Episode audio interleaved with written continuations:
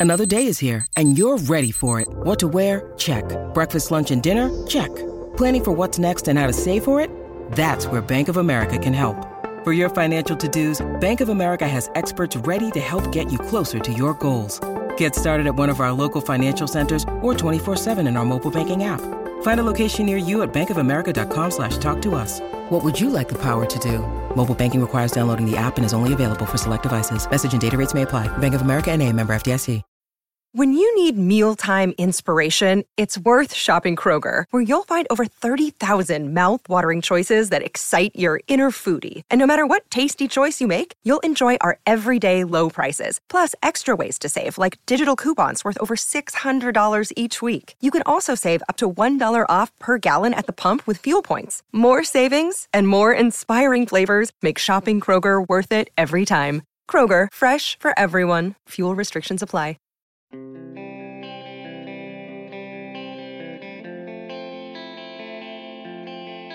Hello from Boston. The NHL season resumes right here for your favorite hockey team. Today, in a way, tomorrow, in earnest. And it will be something to see before long. Good morning to you. Good Monday morning. I'm Dan Kovacevic of DK Pittsburgh Sports. This is Daily Shot of Penguins. Comes your way bright and early every weekday if you're into football and or baseball. Not coincidentally, I also offer daily shots of Steelers and Pirates where you found this.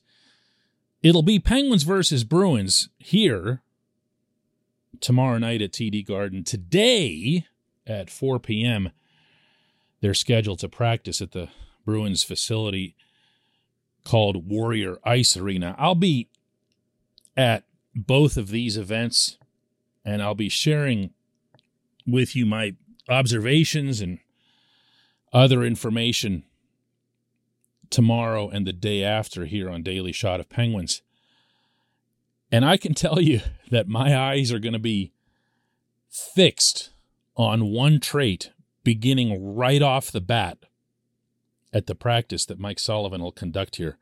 And that's this skate hard, look fresh, bounce back.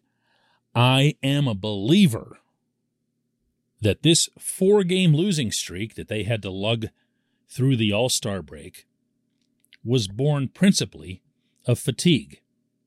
I am here to back them and support them on that, even though they've only brought it up kind of parenthetically, you know, almost in an apologetic tone. Like, we know we're not supposed to say this, but guess what? We're actually tired. You know, we actually feel tired. And they had every right to feel that way. 16 games in 29 days was what they played heading into the break. Eight games in the last 13 days, never more than a day off between any of those. That's nuts.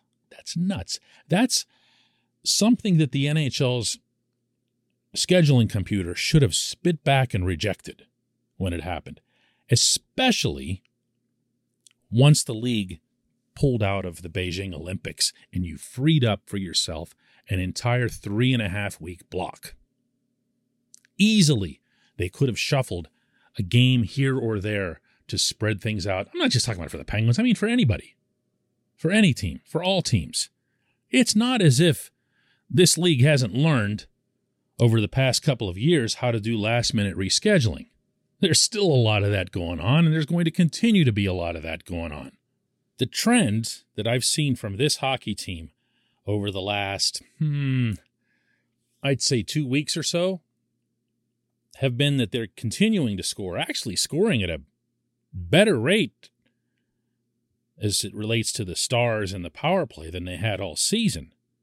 But the group overall, the supporting cast, and the 200 foot play, the tough stuff, the Sully brand of hockey, has mostly dissipated. Yeah, it's hard. It's a hard way to play, as Sidney Crosby told me earlier this season in Tampa. It's a hard way to play. It's demanding. And it takes a lot of energy and enthusiasm, and you can't manufacture that if you're tired. So I'm, here to go to bat for these guys on this front. Or at least I was. Not beginning today. This portion of Daily Shot of Penguins is brought to you by the good people at the Greater Pittsburgh Community Food Bank, where they're committed to providing food for all of our neighbors in need across Western Pennsylvania. They, in turn, need your help. Find out how $1 can be turned into five full meals for those in need. Visit pittsburghfoodbank.org. Have you looked ahead to the redesigned February schedule that the Penguins are facing? I like it from a lot of different standpoints for this team. I think there are some difficult challenges in there. I think there's a healthy amount of spacing between the games. And more than anything, no excuses. No excuses to be had. I'll repeat when I say that I'm not accusing them of making those excuses. I'm making them for them because I believe that they're real. After tomorrow night here in Boston, they face on the road the Senators in Ottawa on Thursday night, the Devils in Newark on Sunday. And you can laugh those off, lower place teams. But if you've watched the Penguins face either of these opponents, you'll know that the Penguins have a lot of trouble with them. And it's not the old, oh, they just take them lightly and whatever else. That's not it. The Senators and especially the Devils come at you with a lot of speed up front and a lot of aggressive work on the transition. And that is not a good matchup for the Penguins. It's something that they legitimately need to work on in the regular season to be ready for in the playoffs. Not to give you grisly flashbacks here, but you know, in 2018, when the Capitals finally got past the Penguins and ended up winning their first and only Stanley Cup, how did they do it? Because Barry Trotz saw something in the Sullivan system that he felt was a shortcoming. Sullivan's response was that the Penguins just didn't execute it properly. Nonetheless, it was there. He went after transitions, he went after defenseman pinching. Teams like Ottawa, and again, especially the Devils, expose that more so than even a lot of the better teams in the conference. That to me is a really, really good test for this group. Next Tuesday at home, you got the challenge of facing a, a crappy Philadelphia team, but in the trademark, you know, first home game after a long road trip, and that's a team that you can't afford to to have your guard down against uh, because you'll be taking them lightly because they do stink. After that, it's at Toronto. The Penguins have beaten the Leafs soundly twice this year, and it's been two of the more humbling losses that Toronto has had. That'll be a challenge. Then comes Carolina. I don't have to tell you what the Hurricanes represent. You get the idea in there. There's two day breaks. There's not really extensive travel. Most of the bad travel, all except for one trip really that's coming up in March, is out of the way. This group needs to, beginning right here, get back to that brand of hockey that they played on the very opening trip through Tampa and Sunrise. The same brand of hockey they took to Toronto. Remember that one? the first game up there, the same brand of hockey that they played at a very high level that built the framework that convinced a lot of people, and I'm one of them, that they're a legit contender even before the return of the Stars. There's nothing about the return of the Stars that prevents the Penguins from getting back to that. The bottom six forwards need to step up. Sidney Crosby isn't stopping them from doing that. Evgeny Malkin isn't stopping them from doing that. No one's telling Evan Rodrigues, Danton Heinen, and these other guys that they need to stop scoring goals. No one's telling them that they need to stop being in people's faces. If those guys get back to that and you just let Sid, Gino, Jake, Rust, and everybody else do what they do, this team's going to be even better than what it was then. But now is the time for that to start. When we come back, just one question.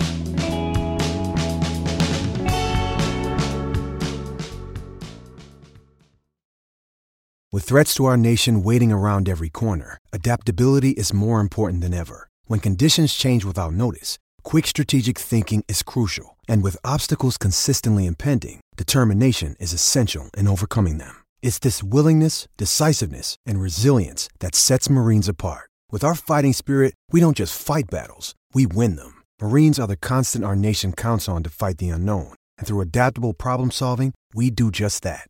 Learn more at marines.com.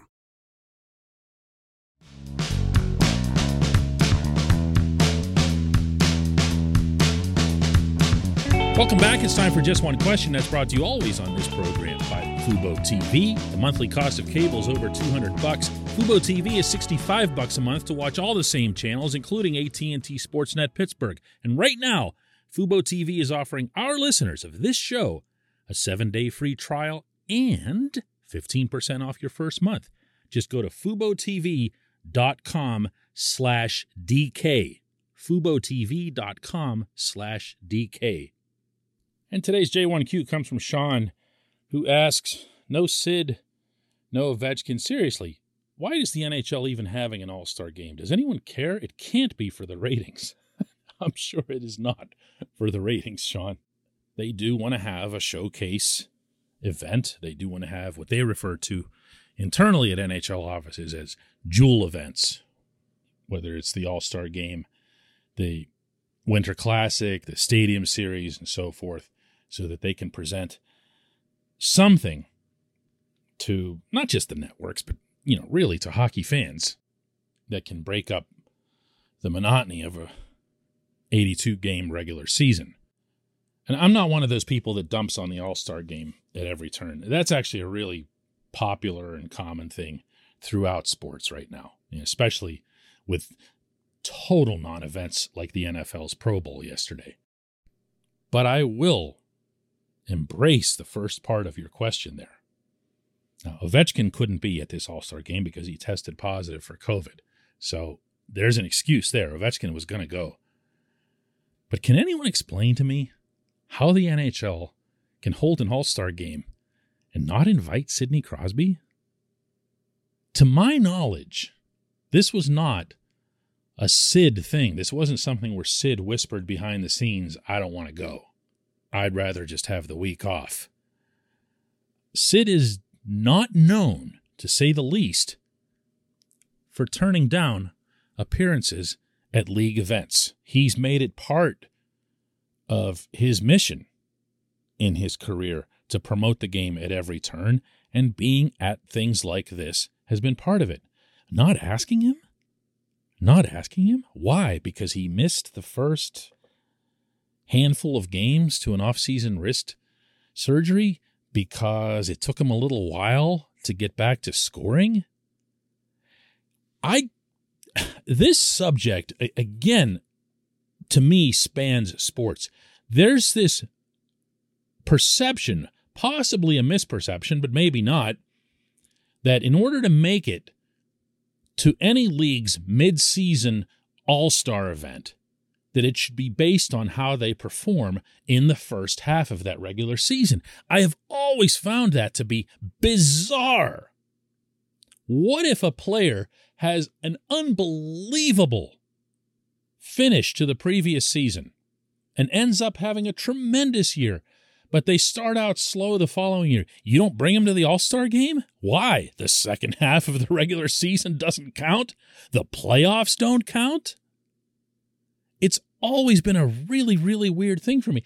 And more unsettling for me than the NHL leaving Sid at home is that it caused virtually no friction that I could see, hear, or read from anyone. Why? Because they just looked at the stats. Oh, look, Jake's got a lot of goals. Jake should be an all star. Well, you can make a very, very good argument for Jake Guentzel to be an all star. Yes. I'm not about to dump on Jake. Jake, with all due respect, doesn't mean a fraction of anything to the league, to the sport that Sid does. And you just left Sid sitting at home? You don't think that in a jewel event on a network that's being shown, presumably to a large audience that the game benefits in any way from Sid being one of those participants in the skills competition, in those fun events that they had, the shooting into the fountains or shooting into the playing cards. An actual familiar face to casual hockey fans or even non hockey fans. Instead of throwing them, ah, like Adam Pelech from the Islanders. I'm not, the guy's a good player and everything, and you have to take defensemen. I'm not cutting up on the guy, but he's not anyone. He's not a known entity outside of the Pelech household and some fans on Long Island. But that's who you're putting out there. If you think back to the skills event, what stood out the most, what was easily the most memorable parts, were the ones that involved personalities. When uh, Kirill Kaprizov took off his shirt and showed uh, the Ovechkin sweater underneath and did the little tribute there. It was uh, Trevor Zegras with the the circus move while blindfolded and stuff like that.